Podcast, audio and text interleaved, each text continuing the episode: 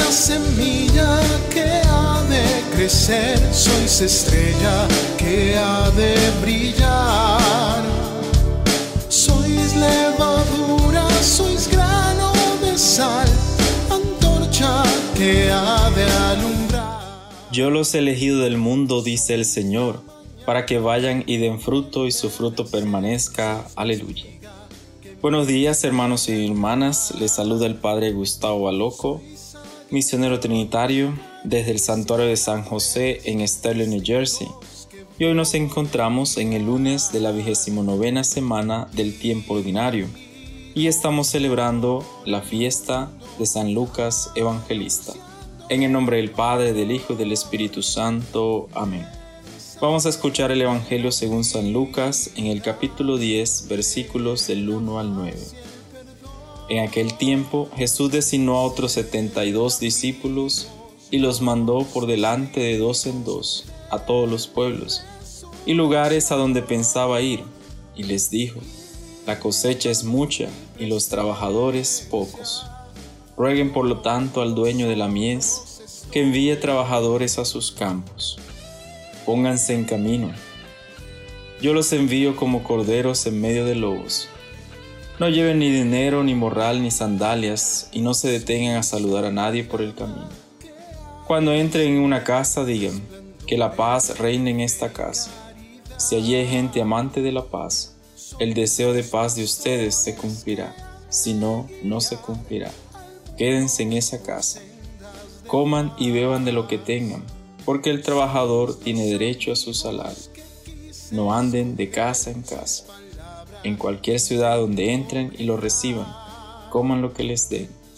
Curen a los enfermos que haya y díganles, ya se acerca a ustedes el reino de Dios.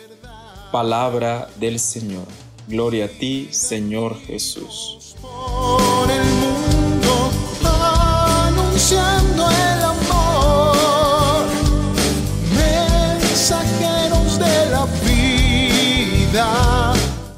Hoy estamos celebrando la fiesta de San Lucas Evangelista. Por eso conozcamos algunos detalles del mismo evangelista. Es el autor del tercer evangelio de los Hechos de los Apóstoles. Es el que más tiene registro sobre la Virgen María. Su fiesta se celebra el 18 de octubre. La fecha de su nacimiento es incierta, pero se cree que nació en Antioquía, actual Turquía. Su nombre significa portador de luz. Se dice que se convirtió a la fe en Jesucristo alrededor del año 40. No lo conoció personalmente, pero sí fue discípulo de San Pablo. Lucas era un hombre instruido, a diferencia de la mayoría de los apóstoles, y de amplia cultura. Se dice que fue médico, pero también sabía de letras, su lengua era el griego y de algunas artes como la pintura. Es el único autor del Nuevo Testamento que no tiene origen judío.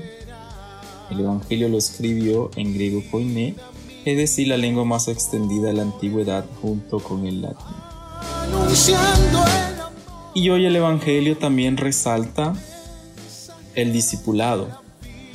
Resalta para nosotros el envío que nos hace la palabra. Y ese envío que nos hace la palabra es, es estar dispuestos a anunciar el Evangelio, a ir a todas las naciones. Al, ir a, a todas las naciones nosotros nos disponemos a predicar la buena nueva, a ejemplo de los discípulos, aquellos que fueron de dos en dos, pero también ejemplo de San Lucas Evangelista. Un detalle muy importante de la fiesta de hoy, a San Lucas se le representa con un libro en las manos al lado de un toro o novillo. Además, Lucas es el patrono de los doctores, cirujanos, carniceros, encuadernadores, escultores, notarios y artistas. Entonces, la manera en como nosotros hemos sido elegidos para anunciar la buena nueva nos invita a nosotros a poner al servicio cada uno de los dones y talentos y así dejarnos llevar por, este, por esta palabra que nos invita a la conversión. Y al invitarnos a la conversión, también nos motiva a nosotros a compartir el Evangelio. Y al compartir el Evangelio nos damos cuenta que podemos ser buenos administradores de la gracia que hemos recibido. Por eso pidamos la intercesión de San Lucas para que cada uno de nosotros esté dispuesto a anunciar esta palabra en el lugar donde estemos, en la profesión que ejerzamos, en la vocación que tengamos. Y que nos bendiga el Padre, el Hijo y el Espíritu Santo. Amén. Que todos tengan un buen día en la presencia del Señor y a ejemplo de San Lucas podamos poner al servicio todos los dones y talentos que cada uno posee y pueda descubrir. Amén. Una llama que ha de encender resplandores de fe y caridad. Sois los pastores que han de guiar sendas de paz. Sois los amigos que quise escoger, sois palabra que intento gritar. Sois reino nuevo que empieza a engendrar justicia, amor y verdad.